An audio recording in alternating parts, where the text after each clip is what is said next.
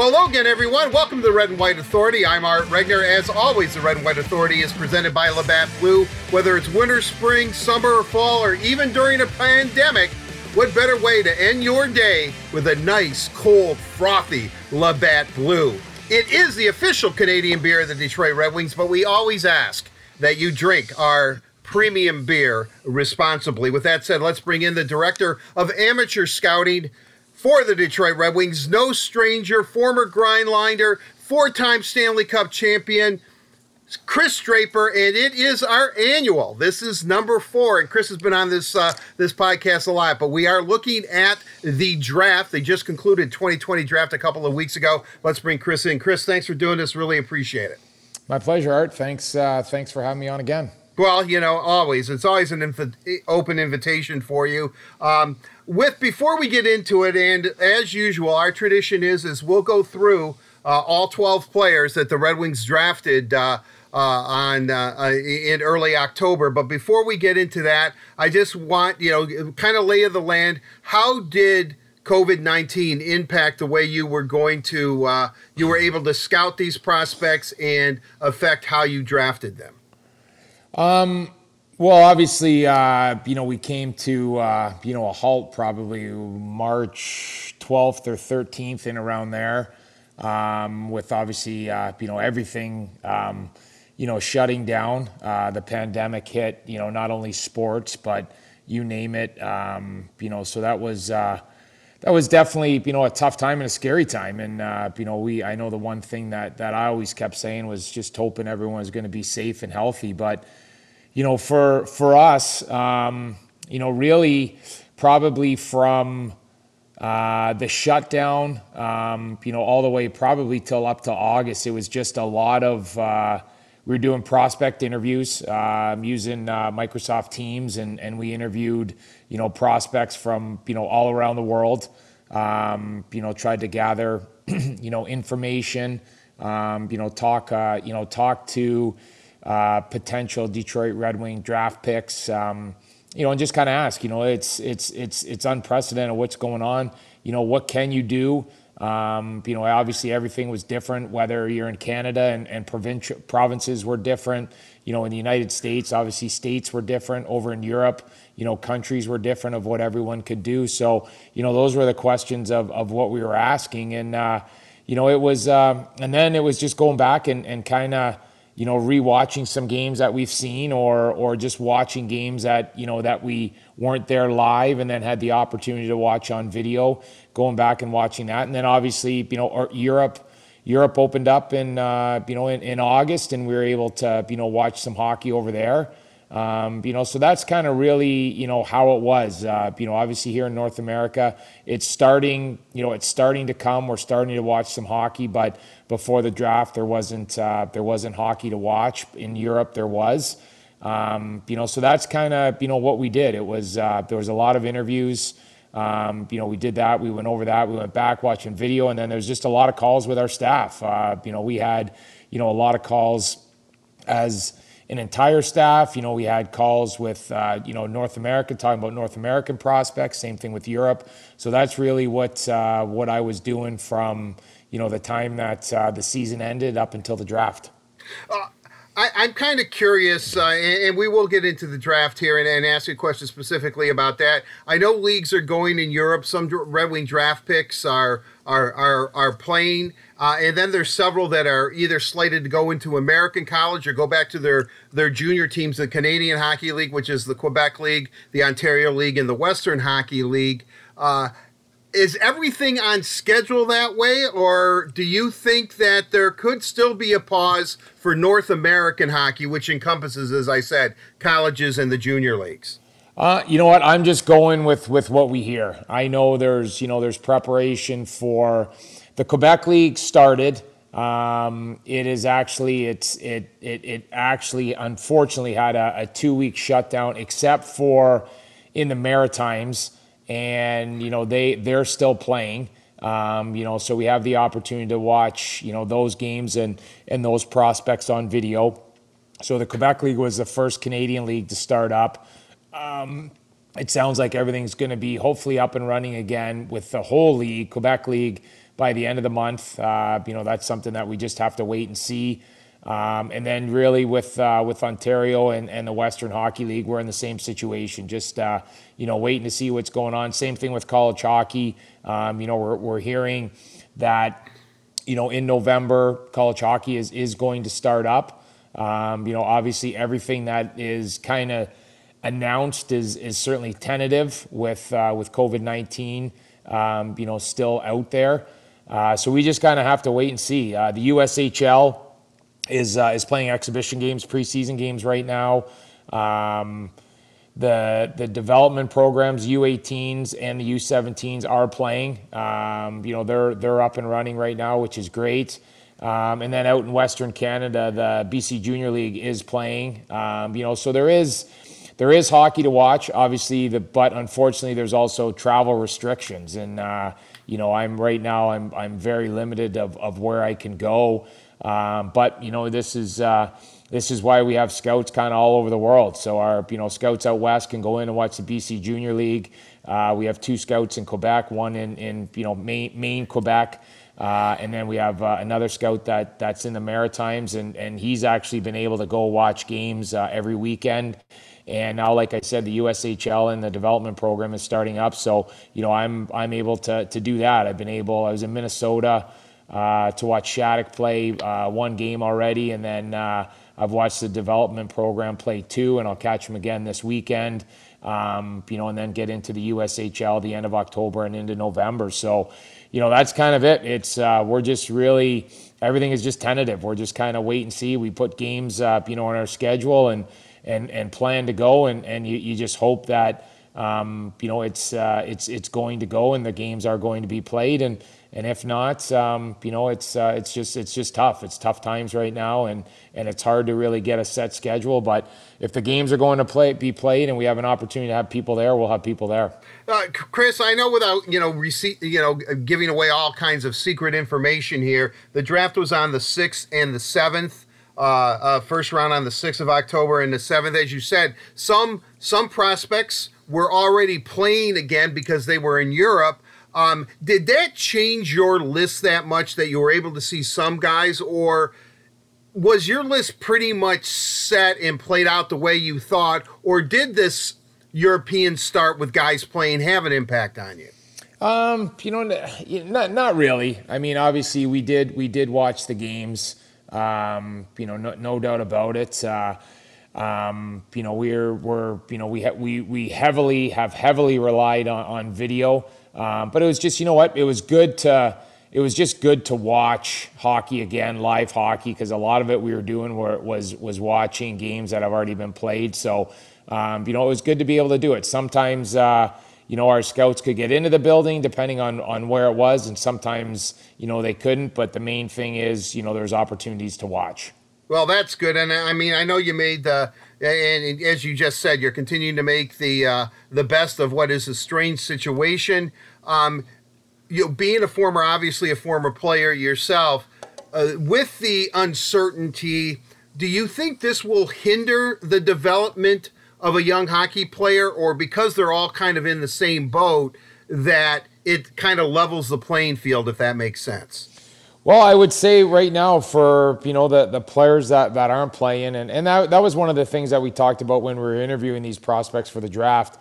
You know, they're never going to have this this opportunity again. You know, to be able to you know to to to skate, to work on you know power skating, work on skills, work on shooting the puck, off ice training you know, with basically uninterrupted. You know, that was one of the things that we really talked about is, you know, take advantage of, you know, at the time it was, you know, four, five, six months of getting into the gym, regular, you know, regular workouts, getting on the ice, working on skills, working on skating, you know, so that was one thing. But, you know, as, as a hockey player, you can do it and you can do a lot of it, but in the end, you want to play hockey games. And, right.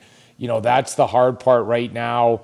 Um, basically for hockey players, like obviously, I mean, you know, we just uh, the NHL did an amazing job with the bubble um, and everything going through. I thought that was, you know, it was unbelievable watching games from 12 in the afternoon till 12 at night sometimes, and uh, you know, it was just just to be able to watch that was uh, it, it, to me was, was, was so well done. Um, And then, but you know, there's seven teams, and obviously the Detroit Red Wings are one of them. That right. you know, we there there hasn't been they they haven't played a, a, meaningful game, and and with that said, a meaningful practice either for for how long. And it's uh, you know we're getting into you know the end of October. Um, you know, it's got to be hard. Your mindset is you, you always know you always know when you're going to train, you know when you have to peak, you know when you have to push it, you know when you kind of have to pull back a little bit, you know when training camp's going to start and and right now, you know that's um, you know they're just they're, they're on a wait and see and it, has got to be, you know really hard for these guys. Uh, hockey players just want to play hockey.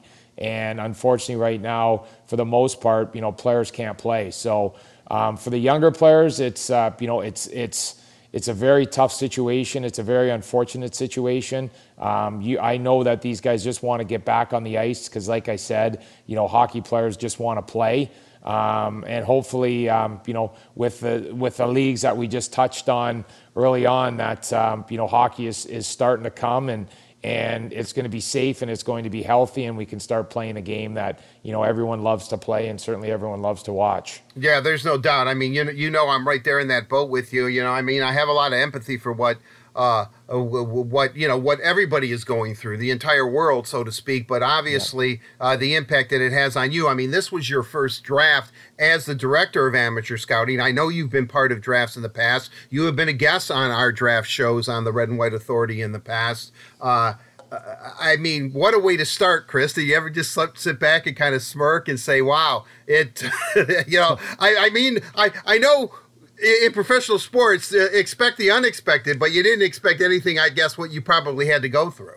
Uh, no. uh, as a player, I always knew that you know I, I was going to face adversity, and our team was going to face adversity. But little did I know that you know the most adversity I was going to face was my was was running my first draft with everything that went on. But you know it was. Um, Stevie was great. Um, you know, he was, uh, you know, he was, he was always, uh, you know, a voice of reason there for me. Uh, you know, I'm obviously very, you know, fortunate to, to be able to, to work with him. Uh, you know, my amateur staff, the amateur staff guys did, you know, a great job. I have two chief amateur scouts, Ryan Razmierski and Jesse Wallin. You know, they were there, you know, with uh, through everything, every phone call, you know, every, uh, you know, debating players, every list we were talking about. Um, and then our entire staff, you know, through, uh, through Europe and through North America, you know, guys, um, you know, guys did a real good job. So it was, uh, you know it it was it was definitely unique. Um, you know that um, a draft has has never gone through something that we went through like that. But you know, with that said, you know every team in the NHL was going you know facing the same challenges that I was. Um, you know, so in the end, it was just you know finding a way to be the most prepared prepared we could be. Well, and uh, let's look at it. The Red Wings ended up having 12 draft picks, as we said. Steve traded down a couple of a couple of spots to add an, extra pick. It it looked like you may have 10 picks, and you ended up with 12. Uh, six forwards, evenly distributed. Two right wingers, two left wingers, uh, two centers, uh, uh, five defensemen, uh, four left-handed shots, one right-handed shot, and then a goaltender whom I absolutely love. When you look at it now, you've had a couple of weeks to reflect upon it. Um, uh, what is your overall opinion of this draft class, and are you happy with the way that it uh, that it turned out for you? Um, you know, I, I, would probably say, you know, after the draft, I th- think every organization feels, you know, good about, you know, the, the work and, and the names that they called. And, you know, that's certainly, you know, where we're at right now. But, you know, you've been around the game long enough. I've certainly been around the game long enough. You know, we just drafted 17 and 18 year old, you know, hockey players, you know, 17, 18 year old prospects. And, you know, a lot of these, uh, a lot of these guys are, you know, they have a long way to go. Um, you know, they have to, they have to get bigger and stronger. They have to learn, you know, what it, what it, takes to be a pro about you know eat sleep training uh, you name it there's there's a lot of education to go in um, you know, to, to basically turning, you know, these prospects into Detroit Red Wings. But, you know, I said it on draft night. I said it the next day that, you know, our development staff with Shawn Horcoff, Dan Cleary, Brandon Naurato, and Niklas Kronwall are, you know, are, to, to, me, obviously, I'm very biased, uh, you know, the best in the business, just what these guys can, can do and the passion that they have for developing, you know, Red Wing prospects. So, um, you know, with that said, you know, I'm excited about uh, some of the, the, the players that we drafted and the opportunity that they're going to have to work with with our development staff. And you know that's the exciting part of it. But it comes back to it again. You know, it's usually you draft these players, you bring them in for a development camp. You know, you get hands on right away with all you know everyone you know coming into uh, Little Caesars Arena and just really knowing you know. Uh, the importance of eating, the importance of sleeping, the importance of training, the importance of, of, of work habits on and off the ice. These are all things that usually in, in a five, six week development camp that we get to give our prospects a lot of hands-on instruction. And now it's just I, I, know both I know the guys that I just mentioned are, are reaching out to all the prospects and basically one by one starting to talk to them about it. But you know, it's nice when you have a draft and you bring them in and you have your development camp. So, you know, that's another thing that unfortunately we weren't we weren't able to have. Right. You know, one thing, and I've been obviously to a lot of development camps over the year. And, uh, you know, what I like about it is these guys are all, as you said, they're 17, 18 year old kids.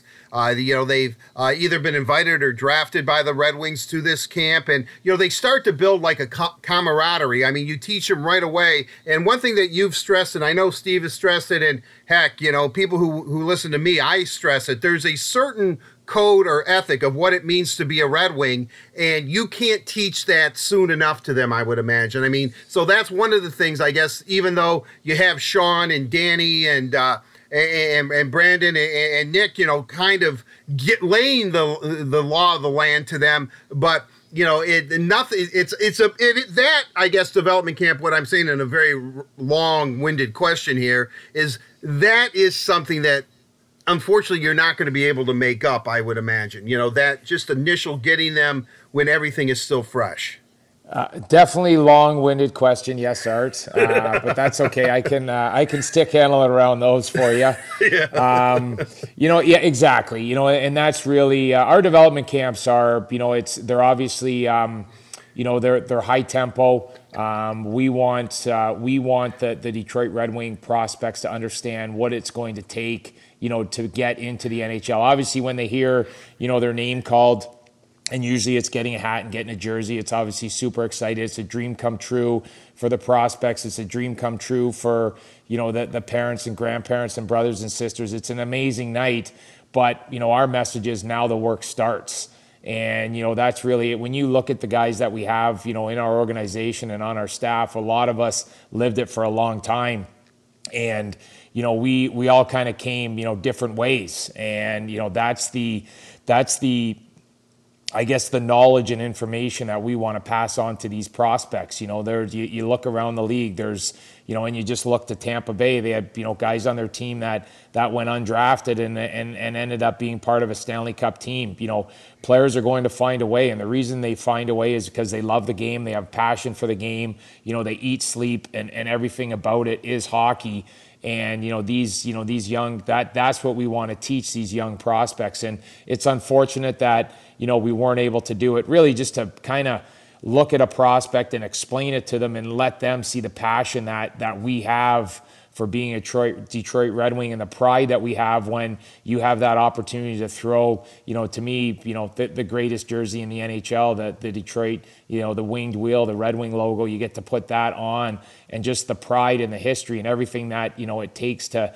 to earn that jersey. And, and those are the messages that we want to pass on to these prospects. When we look at the list that we drafted, you know, we feel we you know we're excited about you know the list that we did the 12 names that that we'll talk about here um, but with that said there's you know there's a lot of work to be done and you know that's that's the message for us and you know there's always players that you know, find a way to, to get into the NHL. You know, some, some will go undrafted, some could be a late round pick, you name it. These guys find a way. And usually the reason why they find a way is because of the passion and determination and dedication that these guys have for, uh, for the game. Well, I'll tell you one thing that, uh, that, uh, really has an impact on me. But I'm, you know, I'm a native Detroiter, and you know, I, you, you, I mean, I think everybody knows I pretty much love the Red Wings, of course. And uh, but when you walk into the room, whether it was at uh, Joe Louis Arena or now Little Caesars, uh, uh, Little Caesars Arena, those pictures hanging in the room of Red Wings past and iconic Red Wings past. I mean that. I mean that's got to have quite an impact on them. I, I think they get what they're about to walk into and what what it means being a Red Wing rather easily. I think those pictures, if a picture's worth a thousand words, that Red Wing room is worth like a million words to me. Uh, yeah, I mean, obviously, Art, you don't have to sell that to me. Uh, you know, certainly, um, you know, I was I was fortunate, you know, to play with, you know, not only some of the the, the the greatest Red Wings of all time, but obviously some of the greatest players of all time. And then the opportunity of walking in a dressing room and seeing, you know, Mr. Hockey, Gordie Howe, and seeing, you know, terrible Ted Lindsay and walk in there and see those guys like, you know, absolutely amazing for me. And now you think of these prospects, you know, they have the opportunity to walk in and see obviously some special players that that are around there. And obviously, you know, the general manager and Steve Yzerman, you know, everything that, you know, he's meant to, you know, basically, you know, Detroit, Michigan, and and and and obviously the Detroit Red Wings. So it it, it is impactful. There's no doubt about it. And um, you know, that's you know, it's just another unfortunate thing. But you know, it's uh, it, it it is unfortunate. But um, you know, I know that our, our development staff is is doing you know everything they can to get the message across to every single prospect that we just drafted what it takes to be a Detroit Red Wing. Right, yeah, no doubt. And, uh, you know, I could go on and on and on and be effusive about the Red Wings, but let's move on to the draft. We, you know, 12 picks, uh, uh, first round. Uh, obviously, the Red Wings fall back to four overall uh, with the uh, fourth overall pick. Lucas Raymond, five feet 11, 183 pounds, right handed shot, can play virtually all forward positions, but considered to be a winger, right winger, or left winger. Currently, he is playing for Frölunda in the Swedish Hockey League. Uh, you know, in, in, my current stats, nine games played, three goals, two assists, five points. He's a plus three, four penalty minutes. Kris, I know I've asked you this before on the Word on Woodward show, but from what I heard, you know, there was a group of players that you were looking at number four, but at the end of the day, it always came back to Lucas Raymond. Why did it come back to Lucas Raymond? Uh, well, obviously with um, with Lucas, it's uh, you know it was, it was really you know certainly in his case a two year body of work. Um, you know, being able to go over those tournaments, we were basically scouting uh, the 01 birth year um, and internationally going over to those tournaments. And and both you know Lucas Raymond and Holtz played on on the U18 teams as, as an underage, and I just remember you know, always walking away from these tournaments and, and you just kind of, when you start thinking there, you start debating, okay, you know, who was, you know, who are the best players that you just saw? You know, I kept, you know, Lucas Raymond was always in the conversation. Um, you know, last year was tough. It's, uh, it was probably a very humbling year, um, you know, for, for Lucas. Uh, you know, it, it, was, you know, he's a 17 year old prospect coming up and playing for Frölunda. And, you know, there's a, there was nights where he didn't get a lot of ice time. And I'm sure it was, uh, I'm sure it was frustrating for him, but that's just kind of you know the Frölunda way. Uh, it wasn't uh, it wasn't because of his play. It didn't have anything to do with that. It's just basically that they feel as you know a 17 year old you know prospect is is going to kind of learn from the pros that they have on that team and. Um, you know, but with that said, there were there were nights and there were moments when I was over in uh, in Sweden, and you know, all of a sudden, you know, in a in a span of ten minutes, uh, you know, Lucas Raymond has done something impact the hockey game, and and to me, that's uh, that's that's just shows of a of a very strong mentality that you have to have. It's it's hard to to sit on the bench and, and not play and not be, you know, in, uh, basically a regular, getting a regular shift or, you know, for forwards playing anywhere from, you know, 14 to 16 to 18 minutes. And, and there were nights where he wasn't able to do that, but yet when he got an opportunity, he took advantage of it. And that was something, you know, that I noticed. And I think it comes back to a couple things. I think, I think he has a high inner drive. I think he really believes in himself. He's a, he's a real competitive kid. He burns to play the game and kind of wants to be in the moment and it's just uh, you know him him staying ready and you know those are those are something you know that is important for a 17 year old kid so in the end um, you know we were uh, when the opportunity came at pick four uh, to get up to the microphone and, and, and announce Lucas Raymond to the Detroit Red Wings, it was something that uh, our organization was very proud and very excited to do. Well, the thing that I like about him, I talked to him on draft night after he was drafted uh, on a special uh, uh, edition of the Word on Woodward show. And, you know, I always ask this. I hate to put kids on the spot, but not too much. I said, well, when do you expect to be competing for a job with the Red Wings? And he said, well, I expect, you know, camp of 2021. Now, I mean, granted, he's young, but I would imagine, you know, as a Red Wing fan, and maybe as the director of amateur scouting, you want a kid to think that way, right? You want that confidence.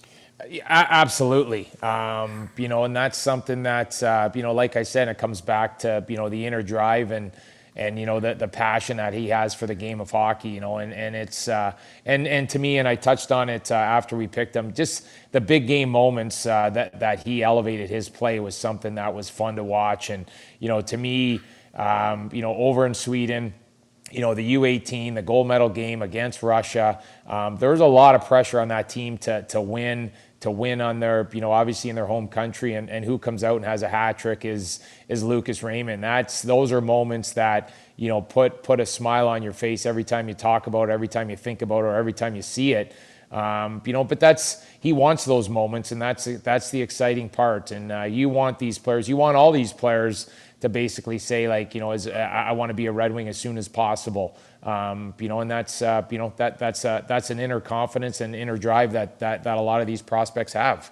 Right, and and, and I'm I'm really looking forward to. Uh, uh, to seeing Lucas Raymond in the uh, red and white uh, very, very soon, hopefully. Let's go to the second round. I always like to say that this is pick 1A, uh, the first pick in the second round, 32nd overall.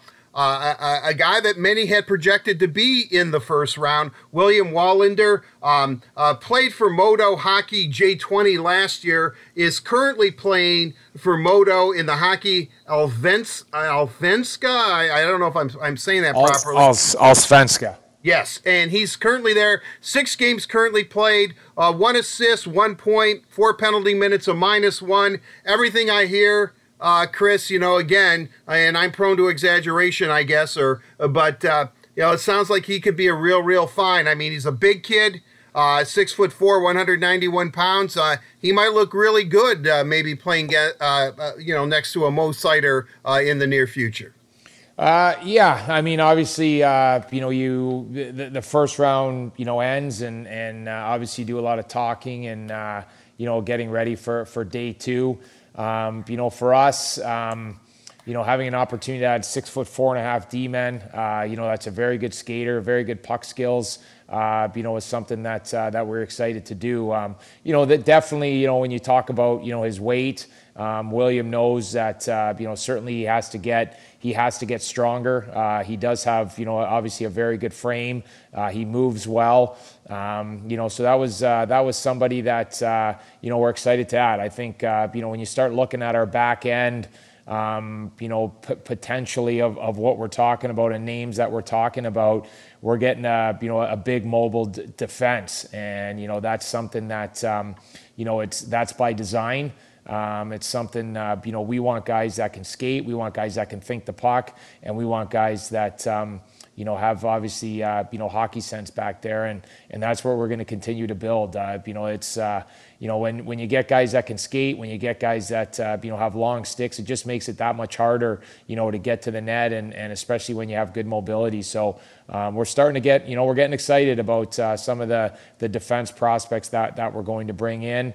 Um, you know, and he is certainly one of those. When it, when you look at it, I, I know that uh, uh, you, you you drafted five defensemen. Uh, four of them left-handed shots, one a right-handed shot. If you look at the Red Wing prospect pool uh, uh, on on, on the blue line, it appears that there's several high-end right-handed shooting prospects. Did you go into this draft specifically looking to shore up the left side, or was that just how it turned out? Yeah, just how it turned out. Um, you know, that's uh, you know that's kind of you know where where you're at when you start getting into the draft and you start looking at the names and and then you know you're looking at your list, you're talking to your scouts. In the end, you're gonna you know draft the the player that you feel is the the best fit for the Detroit Red Wings and not look at you know is he a righty or a lefty. And now let's. Uh, uh, well, I'm looking forward to William too. You know, again, I will say this, Kris and I don't know if you'll appreciate this or not, but virtually every draft pick that I that I talk to, and I talk to mostly all of them either on Zoom calls or or live, they all have great hair, man. I don't know what it is about this young generation, but all these all these kids have like you know really really impressive hair. I know. Well, I can uh, I can tell you why because uh, obviously all the salons and barbershops were shut down for six months, so no one could get a haircut. Oh, you so know what? I think I think everyone just let it grow. I know that's what I did. My all of a sudden I started, you know, I grew my hair out too. I hadn't done that since I was playing. really, you know what? I, you know what? Always leave it up to you, Kris. I mean, you you are. I know you said that Steve was always kind of the voice of reason or logic, but you're right up there too. I mean, I appreciate it, that. It, Thank I, you. I, just, seriously, I mean, all, every time I would walk in the room, whether you were a player, uh, you know, now being an executive, you know, you you always impart words of wisdom, especially to me, and I and, and I certainly appreciate it because I can need all I can use all the help I can get. So uh, I, I know I'm still I'm still working with you, Art. Don't worry about that. Okay? I'm still working with you. I know yeah. you. I know you are. I think I think I'm I think I'm your player development staff. yeah, you know what? I, I think you are, and it is definitely a work in progress. Uh, yeah. Uh, it, it, also in the second round, uh, 51st pick overall player, I'm very very excited about. Uh, uh, Theodore Niederbach. Uh, he's playing for uh, uh, Frölunda right now, but the junior 20 team, 13 games played, seven goals, 15 assists, 22 points, um, plus three. Uh, uh, I, you know, I know he's played with the big club or one game with the big club with Frölunda, but here's a kid that had to sit out a whole year. Uh, you know, again, I, it's me talking, so I'm always getting excited uh, with uh, no matter who I'm talking about, if it's a Red Wing prospect. But boy, Kris, he seems like he is definitely has a real, real legitimate shot to maybe make some noise in the red and white. Um, we we hope so. I know this was. Um, this was a player that both uh, Håkan Andersson and Thomas Carlson, obviously our two Swedish scouts, uh, were really excited about. Uh, you know, he uh, you know, he did. Um, his he just he just continued to get better, um, and he's uh, you know he was one of the players that we had the opportunity to watch uh, because the season did did start up. Um, you know he's and he he has grown over the summer. He's gotten a little bit bigger. Um, you know the thing that he needs to do is is is he realizes you know he has to get stronger. Um, but you know all everything that we've talked about, everything that uh, you know we've we've kind of discussed with uh, with Theodore, it's uh, you know he just can't wait to do it. Um, you know, so a lot of a lot of good things coming out of uh, Frölunda with uh, with Niederbach. His uh, his J20 coach is in Frölunda is a, is a real big fan and very complimentary of you know how smart of a hockey player he is. Um, you know that's the one thing. You know every time we you know we're discussing players. Um, you know that was one of the things that kept coming back with Niederbach was was obviously you know his hockey sense and his skill. So he's off to a great start, which is uh, which is fun to, fun to see. Um, you know, but uh, you know he's just uh, he's he's that prospect. He has skill, he has hockey sense, and, and he just has to continue you know to get uh, to get stronger. But uh, definitely on, uh, on on a very good path and.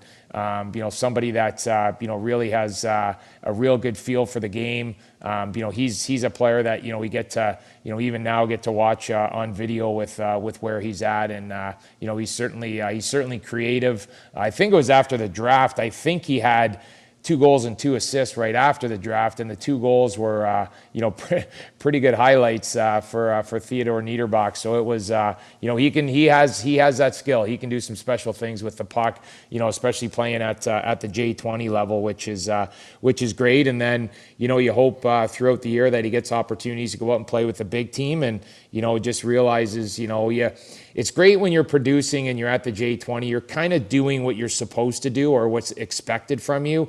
But when all of a sudden you get called up to the big team, you know, you get called up to Frölunda, now all of a sudden, you know, you're playing against, you know, bigger, stronger, faster players, players that can think the game like you. And now all of a sudden it's, uh, you know, then, then you kind of realize, you know, the prospect realizes, you know, the work that has to go in to continue to getting to the highest levels that you can play. Right. Well, you know, I, I, think he started off well. I mean, how important is it for when a guy misses really a year of hockey to see him come back and just be, you know, hit the, uh, you know, hit the ice skating, so to speak. I mean, I, I mean that that that must show you, uh, uh as you keep alluding to, that inner drive and how how badly he really wants it.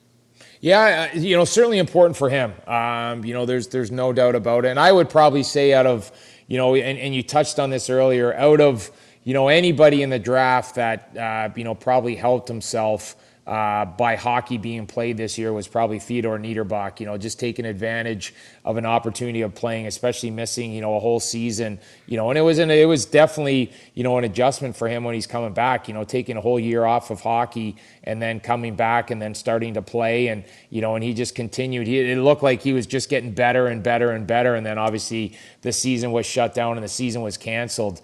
Uh, but you know, for for him, um, you know, like I said, it's uh, the stuff that he does on the ice is is obviously impressive. Um, you know, and the one thing that you know we have to keep uh, you know talking to him and and kind of you know explaining the importance of of the gym and he's in a very good uh, organization that obviously does that as well in Frölunda. And and like I said, I just keep coming back to you know the conversations that uh, that all these guys, I can say it now, that all these prospects are going to have with uh, with our development staff, and and these guys, they're going to get, they're going to know exactly what they need to do and you know, our expectation is that that these players are going to do it. There's going to be constant communication with uh, with our development staff on on everything. On you know, the like I said, you know, the sleep. They'll be doing video. You know, working on their skating, working on their skills. You know, all that kind of stuff. It's we're fortunate right now that we have Niklas Kronwall obviously over in Sweden with right. the amount of prospects that we have because obviously we can't travel right now. So you know, it you know Dan Cleary can't get over there. Shawn Horcoff can't get over there. So everything that they're doing, we're relying on video, um, you know, and Teams calls and but we have Niklas Kronwall, uh, you know, over there in Sweden, and, and and he's already seen all the he's seen all our prospects from previous drafts, and he and he's seen the ones that that we selected a couple weeks ago. So, and, and let's be honest, it's Niklas Kronwall. So I mean, how how fortunate are, are we to have that? Uh, you know, it's uh, so he's he's been unbelievable with all those guys uh, that either have just been drafted or players that we've drafted in previous years. Yeah, I don't know. There was also a picture circulating not only of Nick, but uh, I guess unofficially a Red Wing ambassador. Henrik Zetterberg was with him at a game recently, and that that that that, probably uh, goes a long way as well.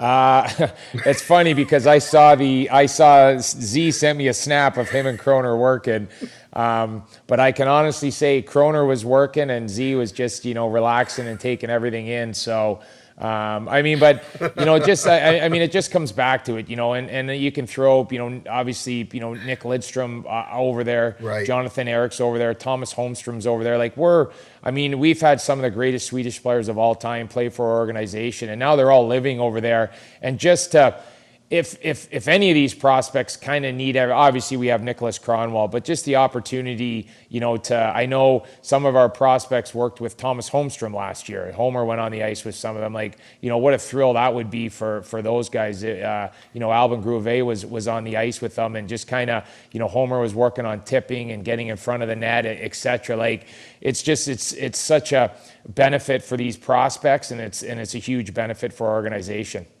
Uh, let's go into the third round. Uh, Red Wings had three picks in the third round with the 55th uh, uh, pick overall. Um, and, you know, everyone's calling him Cross Hands right now, but uh, that is not his name.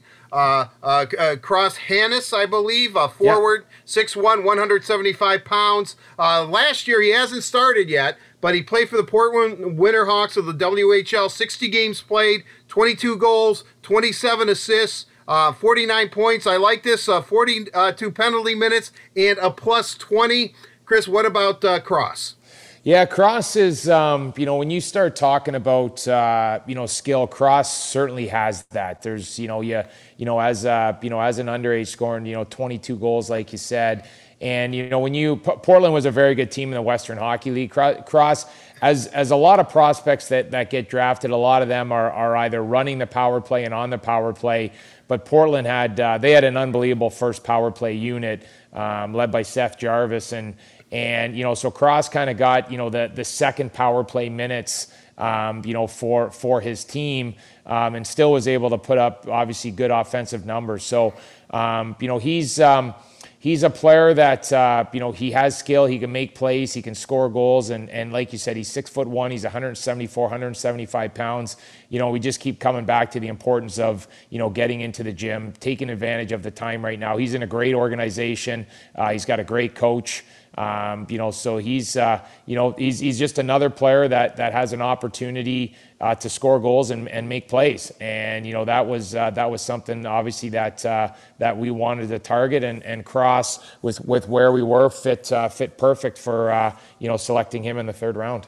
And going now to the 63rd pick.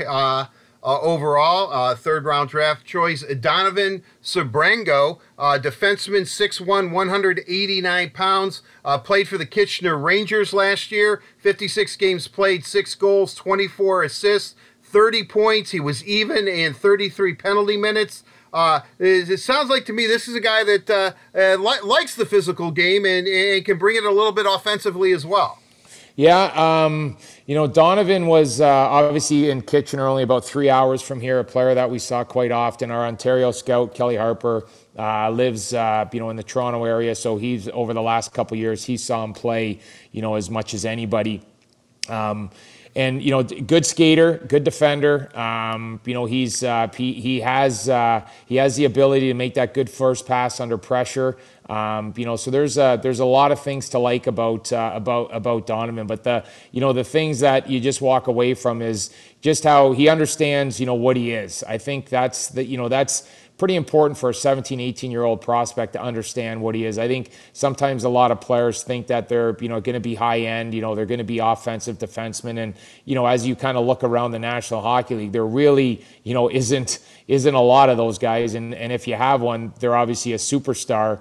Um, you know, so Donovan understands, you know, his, basically what makes him a good hockey player and, and, and how his game is going to translate to the next level. So, you know, that's, uh, you know, that's something that we really liked about him, but good skater, good puck mover. Um, you know, there is, uh, there is an edge in his game. He, he, he picks his, his spots. He understands when he can do it, when he can't. And just a guy that, you know, when the OHL starts up, when the Kitchener Rangers start up, you know, he's going to be playing against the other team's best lines night in and night out.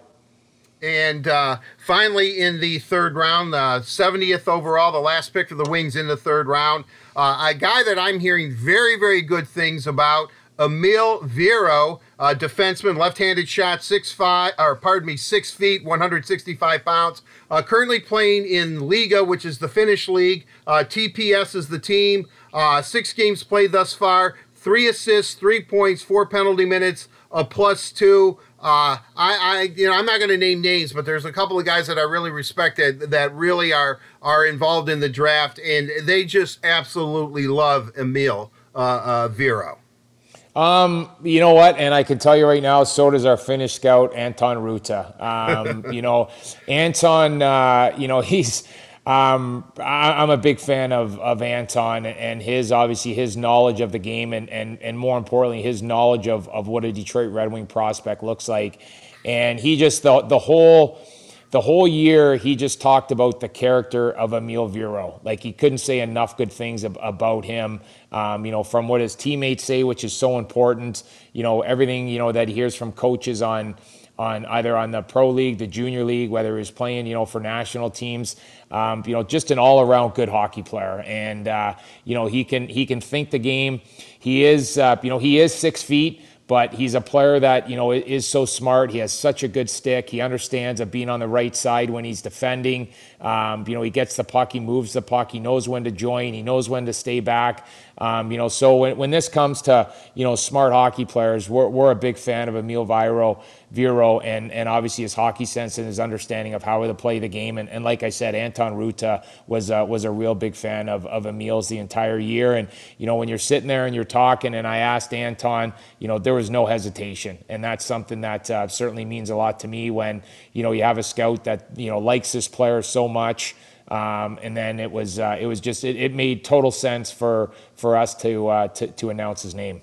Well, you know, I, I, like what you know. Ken Holland always said this, and Steve has also alluded to it too. Once you start getting in the fourth or fifth rounds, as much as you would like to see every one of these players, uh, just time time limitations where you really do have to uh, uh, really rely on your scouting staff. And it certainly sounds like, uh, based on what you're saying and, and what Steve has said, is that uh, you know you have supreme confidence in these guys.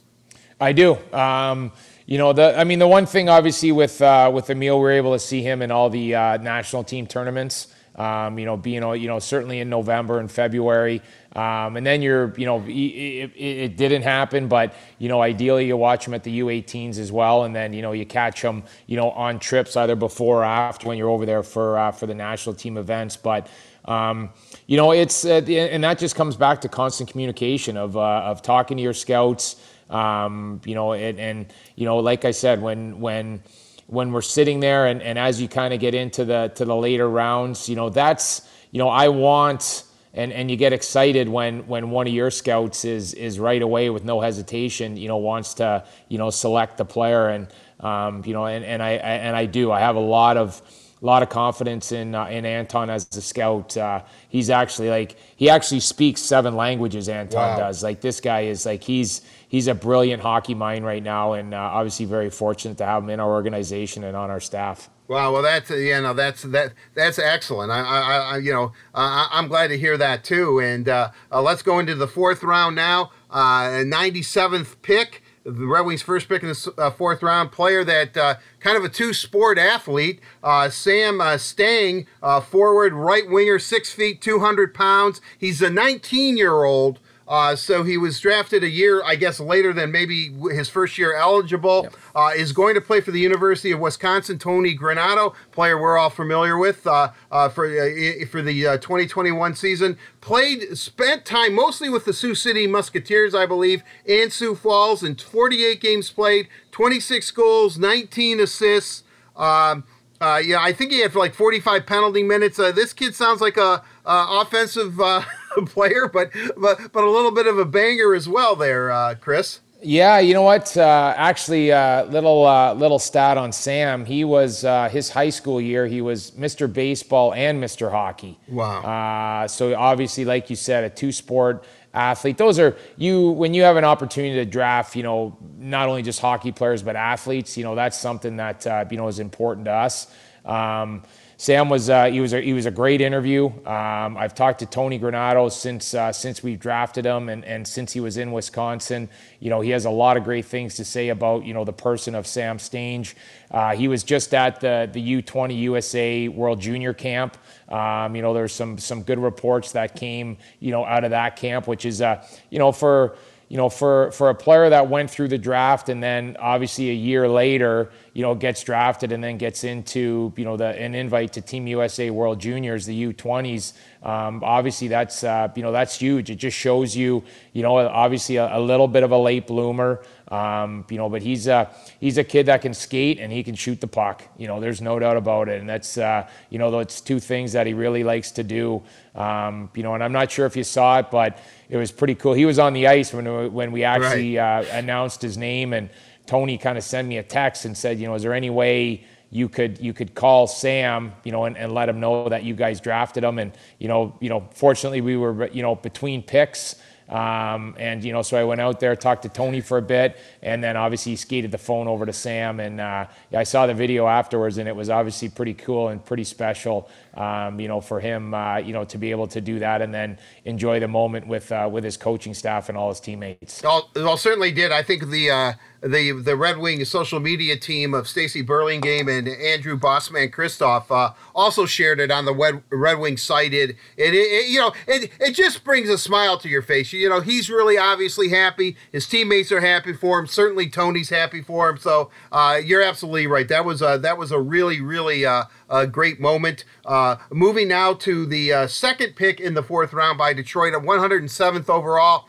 I, I you know I'm I'm going to be effusive here for a second. I think that I can't believe he lasted to 107. That's goaltender Jan uh, Bednash, but or Bednar, I guess, but uh, I think it is pronounced Bednash. 6'4", 196 pounds. Uh, the current stat that I can find on him is that he played for the Czech Republic in some sort of U U20 game. It was one game. Uh, his goals against was one, and he had a 958 save percentage. But uh, but but you know you can't really. Goaltenders are tough to judge, but everything that I have seen and read about him leading up to the draft, getting him at 107 in the fourth round, and I know goaltenders are all different, all shapes and sizes. Uh, I'm really, really looking forward to seeing uh, uh, what uh, Jan Bednash can do. I like your I like your Czech accent too, Art. You uh, you've you've definitely mastered that. Um, yeah, you know it's uh, you know obviously Phil Osaer does our our, our goaltending development. Uh, had a lot of conversations with him. Uh, you know we talked to uh, talked to Phil, talked to Jan. Uh, did a lot of video, watched him on video, saw him play obviously a lot last year, and especially in those national team events. um, two games stuck out for me, and both were actually against the U.S. Um, uh, in one in November, one in February. Uh, where he was just excellent. Um, you know, he uh, everything he just he, looked big, he looked athletic. Uh, his compete was very good. He just made some timely saves. Um, you know, so for us, we have you know we have a six foot four goaltender. The thing, the unfortunate thing right now for Jan is he's supposed to come over and play in the CHL. He was going to play in the Quebec League. Um, you know, but obviously right now, um, you know, with with where we're at in the world, he's you know he can't travel, he can't get into Canada, um, you know, so that's it's real unfortunate for him. But I know, uh, you know, Phil's been in in uh, constant communication with him, just making sure you know he's he's he's getting on the ice, he has opportunities, getting training, he's getting instruction, you know all those things. So uh, you know we're just trying to make the most of a situation with him, and and hopefully uh, sooner rather than later he'll have the opportunity you know to come over here and, and play in the CHL. Well, you know, I, I I can equate him. I you know, I, and I think you would agree with this. When you, uh, Dominik Hasek became a Red Wing, his work ethic and the way he practice on the ice where he would literally play games against himself or something. He would be out in a corner, like pretending like he was playing a game, and there was nobody on the ice but him. I, I, I mean, if Jan Bednarz has half that work ethic, I think you guys have a real, real fine here. Um, you know, obviously, definitely. Uh, you know, I remember, you know, my a, a quick story about Dominik Hasek. It was, uh, it was up in training camp and you know, you would always do drills, and there'd be pucks in both nets, and then you'd, you'd take out whatever you know pucks you needed to, to do the drill. And, and Scotty was obviously Scotty and Barry and Louie were were running camp, and and all of a sudden Dom is is is taking all the pucks out of the net and kind of like putting them in the corner, and, and you know Scotty and Barry and Louie are like Dom Dom Dom, no no, you know like you have to keep them in the net and everything. And Dom kind of looks up and he kind of waved his finger like no no no. He goes no pucks go in my net. And I just, uh, I just remember that I was like, you know what, like for a goalie, that totally makes sense, you know. And uh, you know, so Dom's work ethic, like you said, I mean, he was his his work ethic was off the charts. He was the most competitive. I would say the two most competitive players that I was fortunate enough to play with were Vladdy and and Dom. Oh wow! And and their work ethic was it, it was truly you had every time you were doing a drill against Vladdy, you had to keep your head up because if you didn't, he was going to run you, and he didn't care. and you know, anytime you were doing a you know doing a shooting drill or something against Dom, you literally had to try, or you could go you could go a week worth of practice of not scoring. That's how competitive he was. So, um, you know, when when we start talking about work ethic, Dominik Hasek was it was off the charts. Um, you know, and that's that's that's Jan's favorite goalie. You know, so that's the exciting thing about it. And I know, you know, I had a conversation with him on on a Teams call. This was before we drafted him, and and I actually had an opportunity to share a couple Dominik Hasek stories. And I could just, you know, he was kind of, you know, the prospects just kind of sit back and they listen. And and honestly, as I was telling the story, you could just kind of see, you know, his eyes just kind of get bigger and listening to some stories about his idol. So it was a pretty cool moment for me, and I'm I'm sure it was something that he enjoyed, and now obviously every you know every young Czech goalie growing up knows about you know Dominik Hasek. You know, to me, you know, greatest, you know, one of the greatest, if not the greatest, goaltenders of all time. Well, yeah, no doubt. I mean, I I can remember Brendan Shanahan always said when Dom first became a Red Wing that, and I'm sure you must have experienced this because you played in front of him too, uh, uh, especially on the penalty kill, you, uh, you and Maltz. Uh, uh, but uh, he he was always screaming, and Shanny always said, "You, you hear this? Must see, must oh, yeah. and they're saying, "What the hell?" You you know. Finally, he went up to him and said, "What are you saying?" And he's saying, "Must see," meaning yep. I must see the puck. And, I know. You know, oh, I, trust me. I heard it. I'm taking a face off, and he's yelling at me. I'm like, you know, I'm checking my shoulder, and I was like, is anyone getting what he's saying right now? Yeah. So it was finally. I think we kind of had a team meeting. Like, Dom, what do you? What are you saying to all of us? And honestly, Dom's mentality was, if I see the puck, I'm going to save it. That's really right. how you know. That's that's how we thought. So. Uh, uh, true story by Shanny, and I remember hearing it the same thing. Like it was unreal. Of you know the must see, must see, no doubt. Yeah, really. That always cracks me up when I hear it. Uh, moving on to the uh, uh fifth round, uh, the 132nd pick overall, Red Wings' first pick in the uh, the uh, fifth round, Alex Cotton, 6'2, 175 pounds, right handed shooting defenseman, the only one the Red Wings drafted uh, in, in, this draft. Also a 19 year old, uh, played for Lethbridge. So uh, his last year's stats 63 games played, 20 goals. 47 assists, 67 points. He was a plus, fi- uh, plus 15, 34 penalty minutes.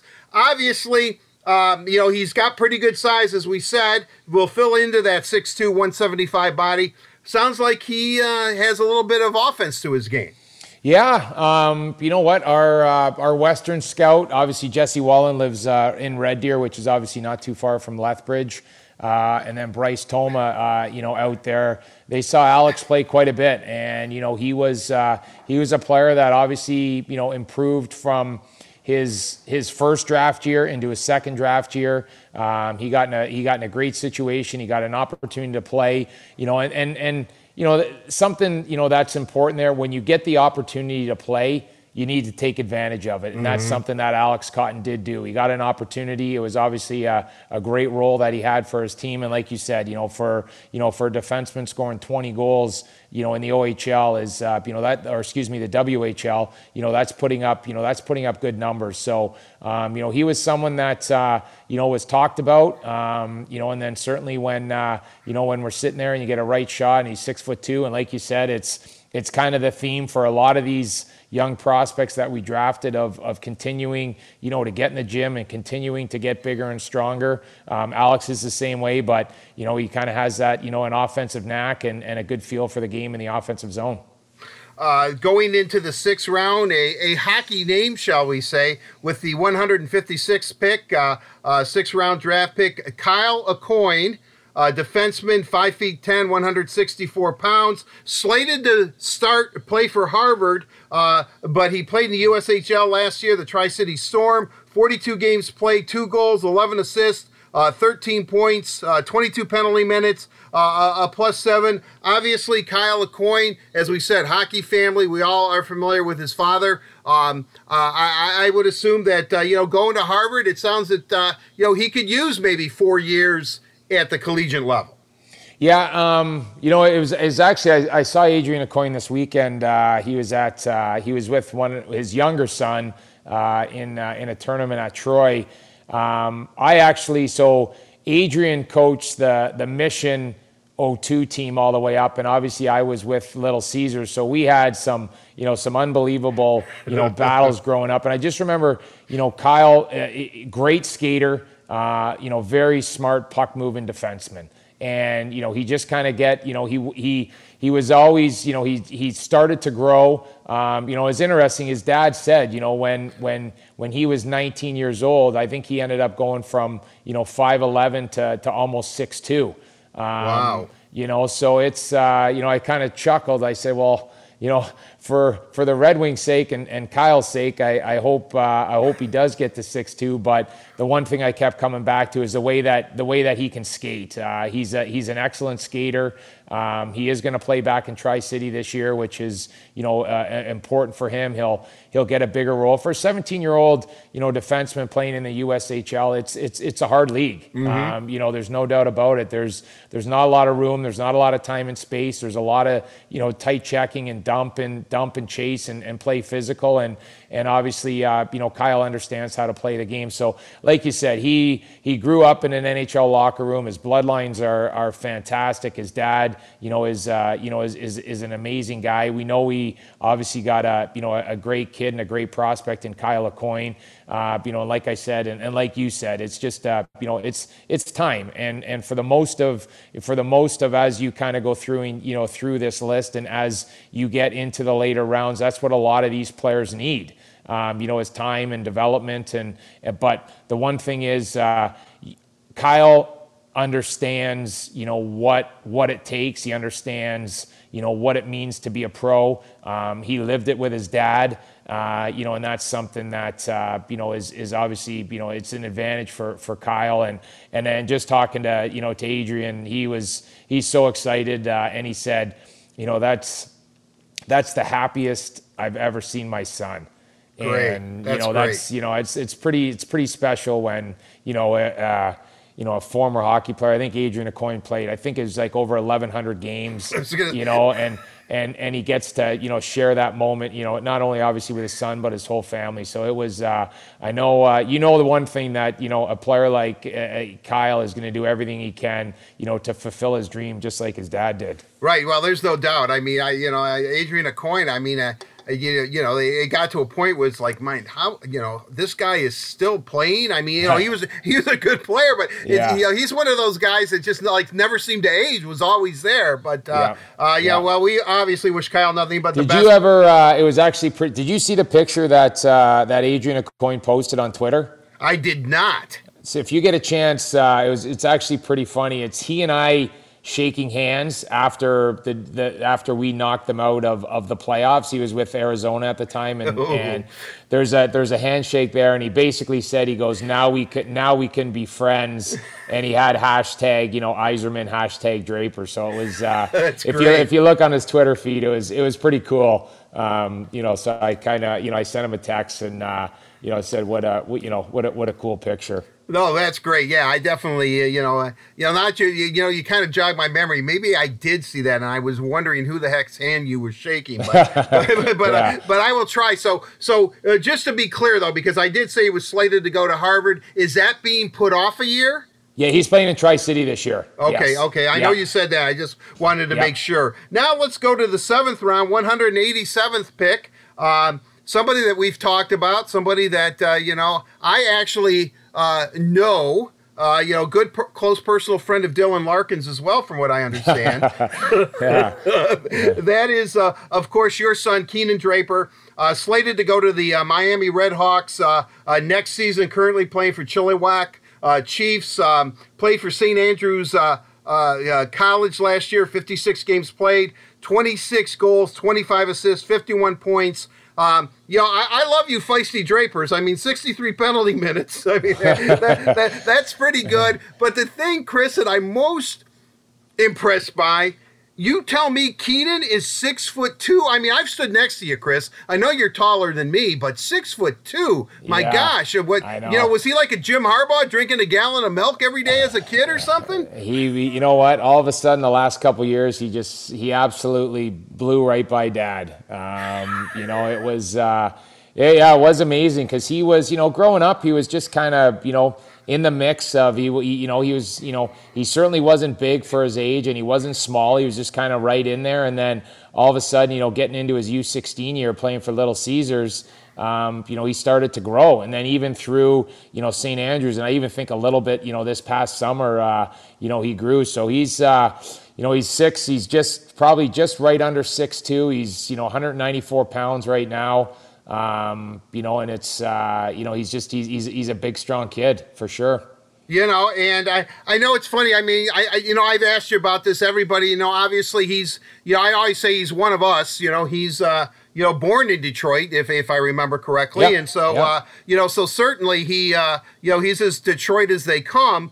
Uh, but you know, in uh, I mean the initial drafting him obviously a proud moment but then again, as we've talked about, especially on the Word on Woodward, uh, you know, Keenan Draper's a player as well.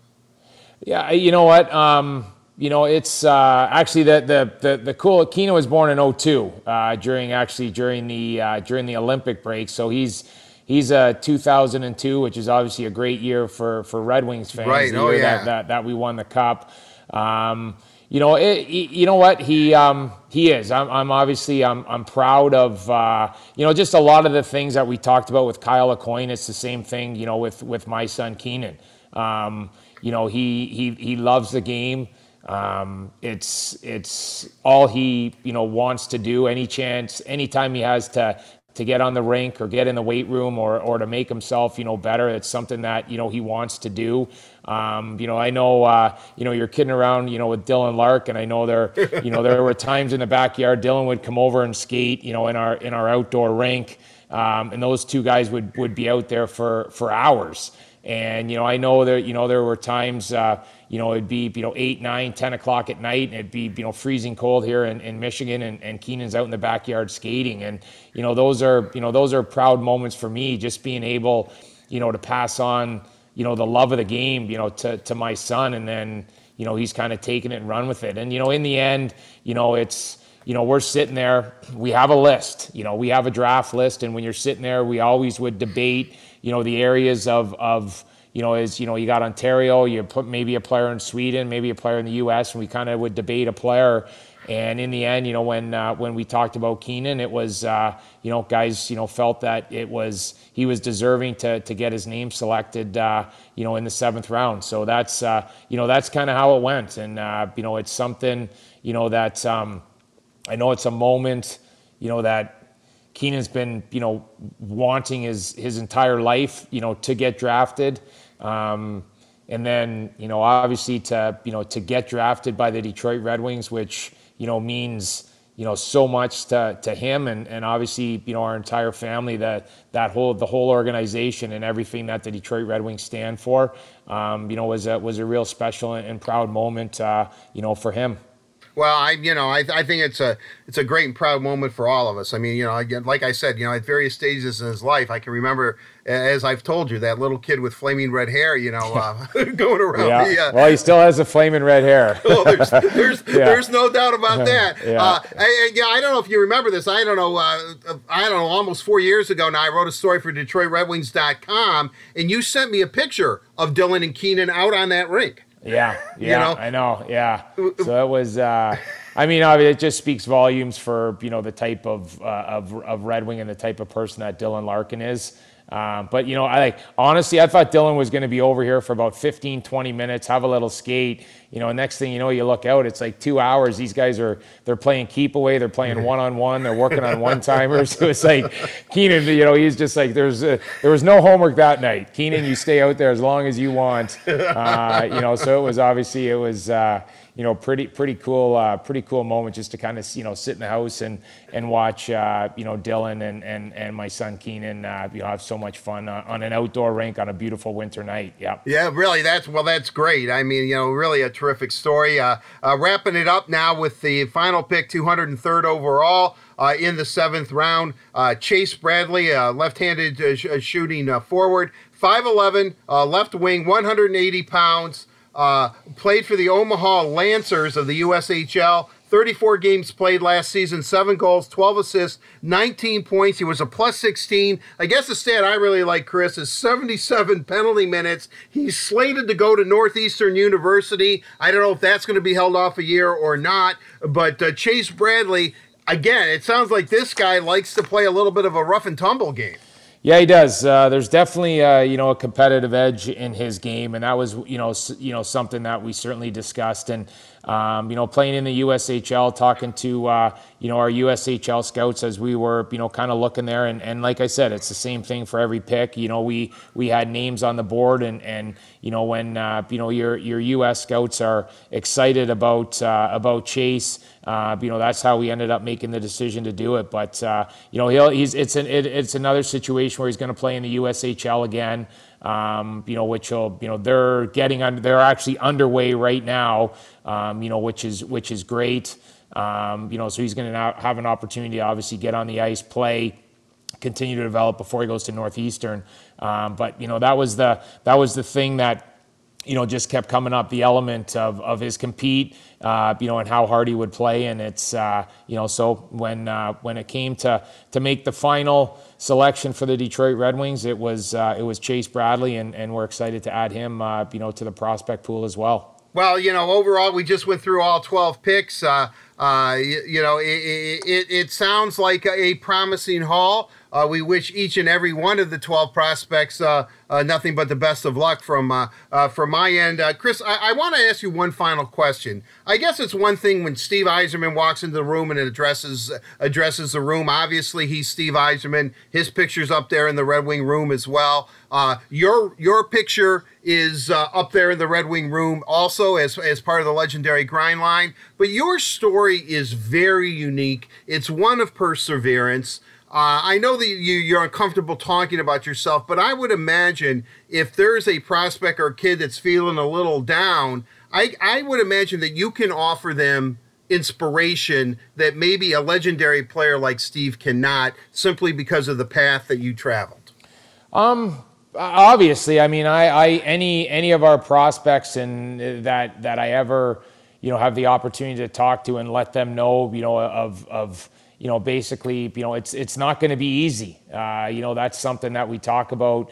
Um, you know, and for me, it was uh, you know obviously I was I was drafted by Winnipeg. You know, it, it's you know I, I, made you know I made the team as a 19 year old, and then you know a year later I got sent to the minors and and basically was in Moncton almost for two straight years. And you know all of a sudden it's you you, you you know confidence and, and belief in yourself. It's you know it, it starts to waver as as much as you say that you're a confident you know athlete, but you know.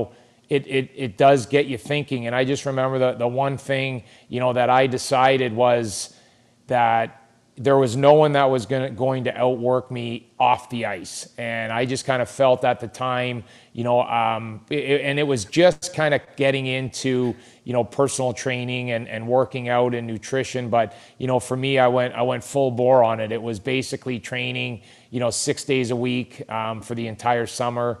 Uh, any opportunity I had to get on the ice, I would do it. Um, you know, when I came into, came into Detroit and, you know, I have to be honest, I, I came in and, um, I remember the training camp like it was yesterday. We did fitness testing, and you know my name was was called in basically every category that we did. Um, I ended up practicing, uh, you know, for probably three or four days with the Wings, and and I was one of the first players that was sent down. I got sent down to Adirondack right away. I didn't even get an exhibition game, and I just remembered you know it was that that was that was a hard time that was a hard moment for me and, and obviously living you know in toronto i you know drove back to drove back to Toronto, and and you know that that one stung.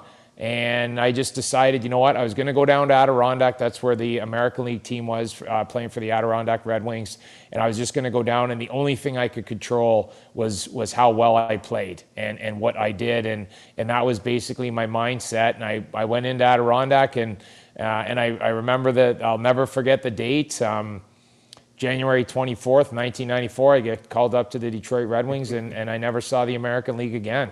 Um, you know, and that's something that uh, you know I'm super proud of. Uh, you know, being able being able to do that, facing some adversity, um, and then being able to, you know, to me, to play a thousand games, you know, for the Detroit Red Wings is something that you know I'm, you know, so proud of to be in the conversation of Henrik Zetterberg.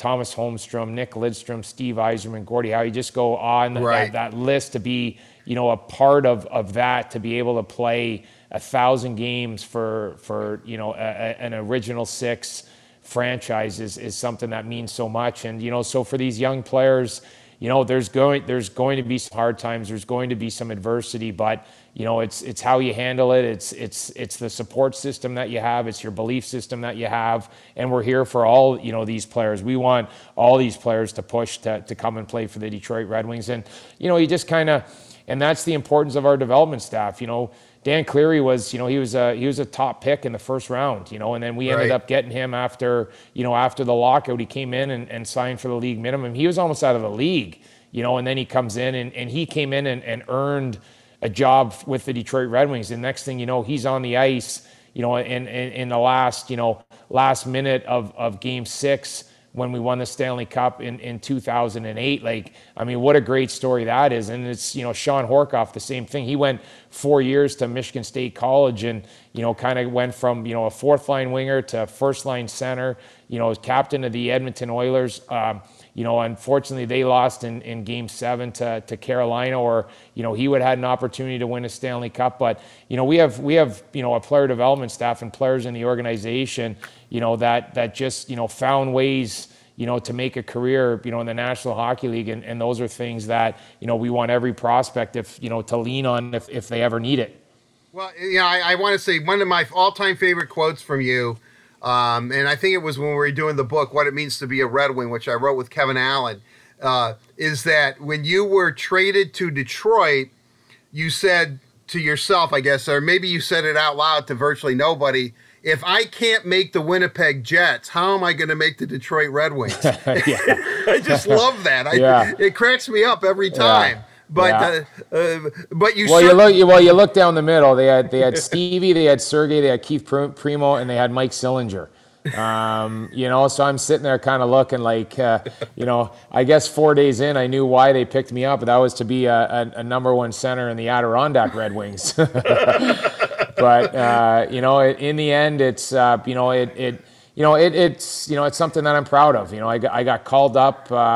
You know, and, and then, uh, you know, it, I never went back. And that's something that, uh, you know, I'm, I'm really proud of to be able to do that. Well, you know what? Uh, a thousand games as a Red Wing, uh, not only you earned it, and you also deserve it. Uh, Kris, I cannot thank you enough. Uh, you know, I know every year uh, the fans uh, uh, of the podcast of the Red and White Authority always look forward to uh, when's Drape's going to be on about the draft. The first couple of years you were on before the draft on the uh, on the day of the first round, and the last couple of years you've been after the draft, Drake, breaking down the draft picks for us. Uh, you know, I wish you nothing but success. You know that you're one of my all-time favorites, and uh, I just appreciate not only.